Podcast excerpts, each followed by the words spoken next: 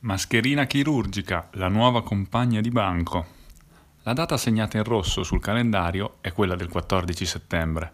Dopo mesi di interruzione delle lezioni in presenza, decisione dovuta alle misure per contenere la pandemia in primavera, si potrà finalmente tornare a fare scuola nelle aule. Vige ancora un po' di confusione sulle condizioni nelle quali si potrà riprendere l'insegnamento.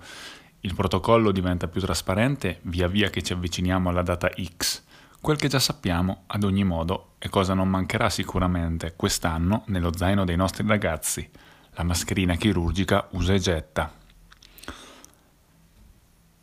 Fino a qualche giorno fa sembrava non ci sarebbe stato alcun obbligo di indossare la mascherina a scuola.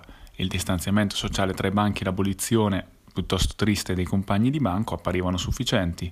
Poi, in seguito all'impennata del caso, ecco il dietrofront, mascherine anche in aula. Domenico Arcuri ha deciso che saranno fornite in ogni scuola 11 milioni di mascherine al giorno.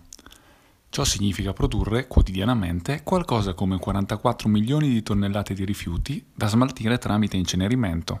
Non vi è infatti altro modo di disporre di rifiuti sanitari potenzialmente infetti. Vi era un'altra soluzione. Era possibile ripartire in una maniera meno impattante sull'ambiente? Ne parliamo nell'articolo.